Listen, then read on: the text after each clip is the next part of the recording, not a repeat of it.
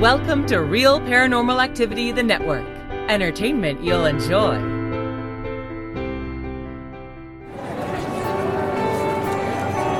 You are listening to an RPA production where people gather.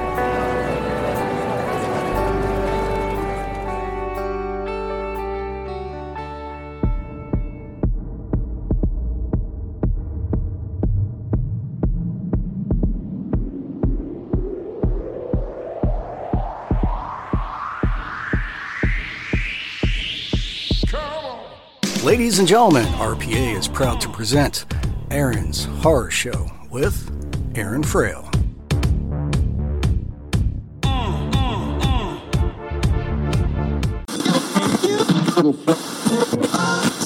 This is Jason Witter, author illustrator of Tiniest Vampire and Monsters Eating Ice Cream, and you are listening to Aaron's Horror Show.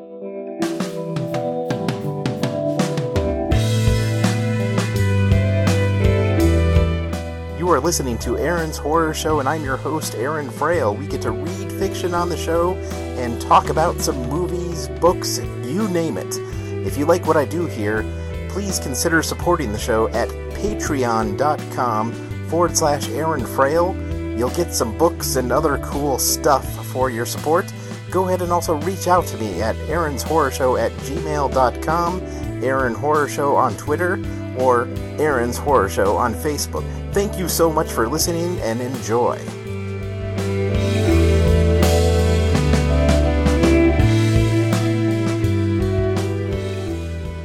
Welcome to Aaron's Horror Show, and I'm your host, Aaron Frail. We are back for some more Touristicue. So they are being attacked by a very high damage uh, vessel, but uh, they're not so worried because they can, you know, beat the crap out of it. So uh, let's see what happens. Cal's crew all gathered on the bridge minutes later. The ship still dodged pot shots of the unrelenting snap. The microgravity generators missed a few calculations and the ship rumbled. They were much more advanced than the ones on the Citronite that seemed to fail outright if it ever got too chaotic. However, the microgravity generators couldn't predict everything, so even though seatbelt technology was invented before spaceships, it was still in use. They strapped themselves to their chairs on the bridge and waited for Cal's command. Hayden zipped the dervish through space, dodging everything the snap had firing at it. The pilot was very determined. Hail the ship, Cal said. Reese, a three eyed alien with crab pinchers for hands, was at the communications station. Channel opened. To the Carterian Snap 52, Cal said. We want to offer you a job. What? Hayden swiveled his chair to face her. Are you crazy? We need help, Cal said, and I like their persistence. I do recommend we bring it to the crew before adding new members. I do believe it's a decision we should all weigh in on, Maker said. Why would I work for you? A Carterian appeared on her screen. Like her people, Carterian was the human name for their race. They were a bulbous alien with various growths popping from their skull. They were also very slimy. I would die in the pits of Bane than join the traitor scum. He is an abomination to the barony and worth no more than insect secretion. Hey, Hayden said, silkworms on my planet happen to make. The barony, Cal cut him off. Since when do the Carterians fight for the barony? Talking is useless. Your death will awaken the warrior spirits of my clan. The souls of all the dead warriors will cry out and. Cal nodded to Reese and he cut the feed. Hayden shrugged. I guess that guy doesn't want to quit his job. Cal glanced toward Granork, who had been silent the entire time. Care to enlighten us? she asked. The Barony was the unofficial name of the Orkandu controlled space in the TriStar cluster. They were large enough by the time humans arrived at their area to avoid being annexed in the Touristicue Empire, but if humans wanted the barony, the Orkandus would be crushed. The strange part was why a race like Granorks, who seemed to pride nobility and honor, would work with a race so vicious as the Carterians, who made no distinction between civilian and soldier. My brother is Baron Trekkik, Granork snarled.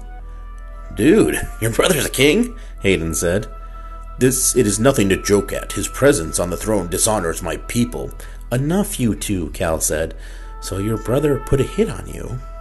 I am more valuable to my brother alive, and my people do not hire assassins. We look into the eyes of people we mean to kill. Last I checked, that guy isn't your people, Hayden pointed out to the craft in view of the screen that was chasing them through space. Hayden increased the speed of the dervish just enough P years to stay out of weapons range of the snap, but not enough to outrun it. But he fights for the barony nonetheless, Granork said. No one said anything in response. There was an unwritten rule among the original crew members, and they didn't talk about their past if they didn't want to. They were all prisoners before they escaped together. Even though the Touristicus were notorious for wrongfully locking away people, there's a good chance that some of them really did deserve to be there. She respected Granork's wish not to share his past, just as she didn't want to relive the death of her village. She decided to get the conversation back on track and not worry about why the Orkandus would have an unlikely ally. Regardless of why you're being hunted, you should have at least told us to watch out for it. I have endangered the crew, and I will make sure not to do it again, Granork said. For being ill tempered, he was quick to admit when he was wrong. Cal only wished Hayden could do that. She heard the down sensor cluster excuse one too many times. It's in the past, and we'll keep it there, Cal said. What we need to focus on is the future. It's hard enough plotting a course that avoids Touristicus patrols, but I don't want to add the barony to that list. My brother will not be flexible on that point. I will leave the ship at the next port, Granork said. And lose the only gunner who can peg an enemy hiding in the blind spot, of a star from halfway across the solar system? You will stay right here. We need to figure out how this snap found us and how it got close enough to fire on us. I don't care how well a pilot can juke an AI. The long range sensors should have been aware that there was a vessel in the vicinity, even if they were able to obfuscate their direction and heading. Reese said, Come to think of it, before the attack damaged long range sensor array, there weren't any ships in the area. I mean, not even an auto cargo tub.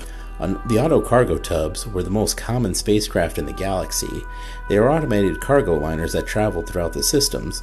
Pirates ignored them because they were programmed to destroy the cargo inside if they got off course. They were docked by a ship outside their destination, or any number of ways people would scheme to steal the contents. Anything worth taking had a proper escort anyway. They were so ubiquitous that everyone ignored them. The lack of an auto cargo tub in the long range sensor range meant that the array was damaged. Before the attack, whoever sabotaged it knew the only way a snap would have a shot of doing any damage would be get, get the drop on the dervish. Cal's eyes widened with realization. Hayden, turn around and punch it now. Granork, four weapon spread. Take out what you can. Sir? Hayden said. Do it! Cal yelled. They lurched forward in their seats as the microgravity generators could barely keep up with Hayden's maneuver. The dervish did a hard dive to spin around in the opposite direction. The ship reached an apex of the turn when the entire armada of snaps dropped into the battlefield, going 350 p years. A barrage of missiles, cannons, and heavy weapons ordnance burst forth like a star going supernova. Granork nailed the original snap with a short turret burst, and the vessel went into a deadly tailspin. The firepower was about to make short work of them when Hayden turned the acceleration to 500 p years. They were briefly pressed against their seats when the microgravity generators caught up and regulated the forces acting on them. The Armada disappeared in the blackness of space as they screamed through the cosmos. All right. I know that's a short uh, reading we have this week, but that's all I have for you.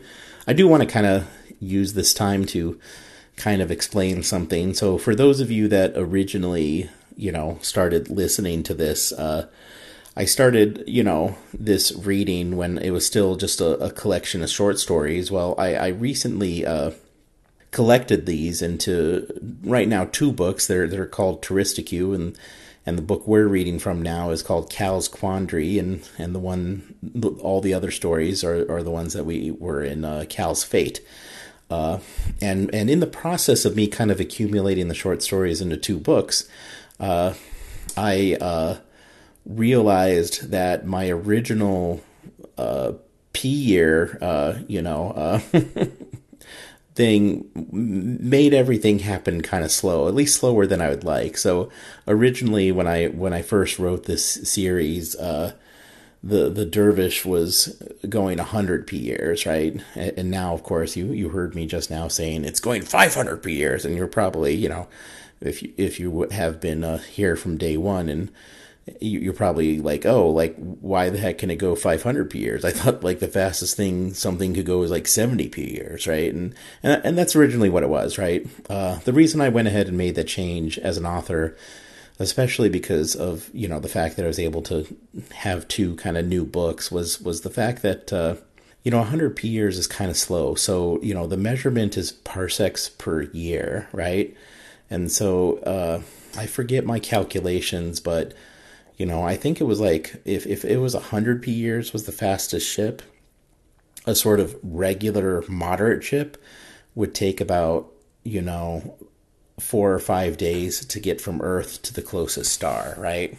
At at the original calculation, and I I didn't like that idea. Like like I was looking at, you know, just star charts of our galaxy and and found that, you know, within 400 light years, so the nearest star is 4 light years, but within 400 light years, there's not that many planets. So I felt like, you know, to make it believable uh, that there's this, you know, race of uh, all these different aliens, you know, of, uh, that grew up on their different planets and are all kind of generally within this quadrant, kind of around where Earth is located in the galaxy. I think I, I needed to increase the speed, right? So I needed to cut down that time it took from Earth to Alpha Centauri because I needed to cut down the time it took from, say, Earth to Nicromoto, right? Uh, or Earth to any of the other planets, the Shusharian Collective, right? Because the faster things can travel, uh,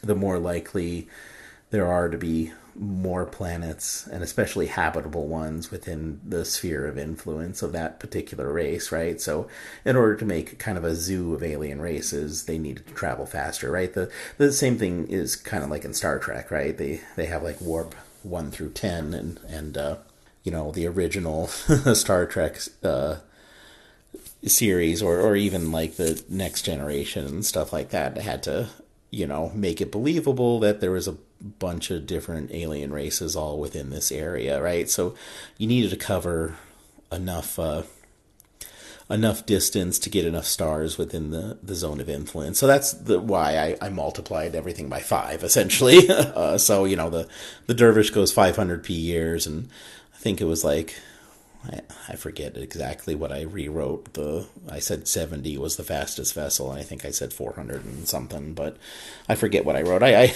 I figured out all the, the exact ratios, you know, and but that that's the reason why there's that change of of p years. Uh, but yeah, the the measurement is parsecs per year, right? So uh, I know for those of you that you know are big Star Wars fans, you'll you'll say uh, parsec is a measure of speed, but you know parsec in reality is a measure of distance, right?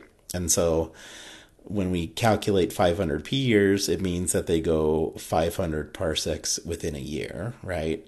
And a parsec is about three light years, right? So, you know, if you think about four light years, uh, within that time, you know, it, it changes the uh, the the way you know how fast one can get there, right? So if I could go uh, 500 uh, parsecs in a year, then it doesn't take me all that long to get to Alpha Centauri at that speed. I forgot exactly what the amount was that I calculated, but you know, you could see that that that's pretty darn fast. Uh, you know, and and maybe maybe I'm also not good at math, so maybe you know I, I, think it was a half a day the dervish could get from Earth to Alpha, Alpha Centauri in about a half a day. I think that was about 500 p years, but maybe I'm wrong. You know, uh, you know, maybe you math whiz will will come out and, and correct me, and I'll have to go ahead and correct this calculation once again. I'm not a good math person at all, uh, but you know, I try to make my stuff accurate. But I think I wanted it to be about a day or a half a day for the, the dervish to get from Earth to Alpha Centauri, so about four light years within a day or half a day. And so I think that's why I chose 500. Uh, So, anyways, that's the reason for the change. So, just wanted to let you know so you you know why it's going the way it is. All right. Well, thank you for listening. And yeah, gotta watch out for those cartoons.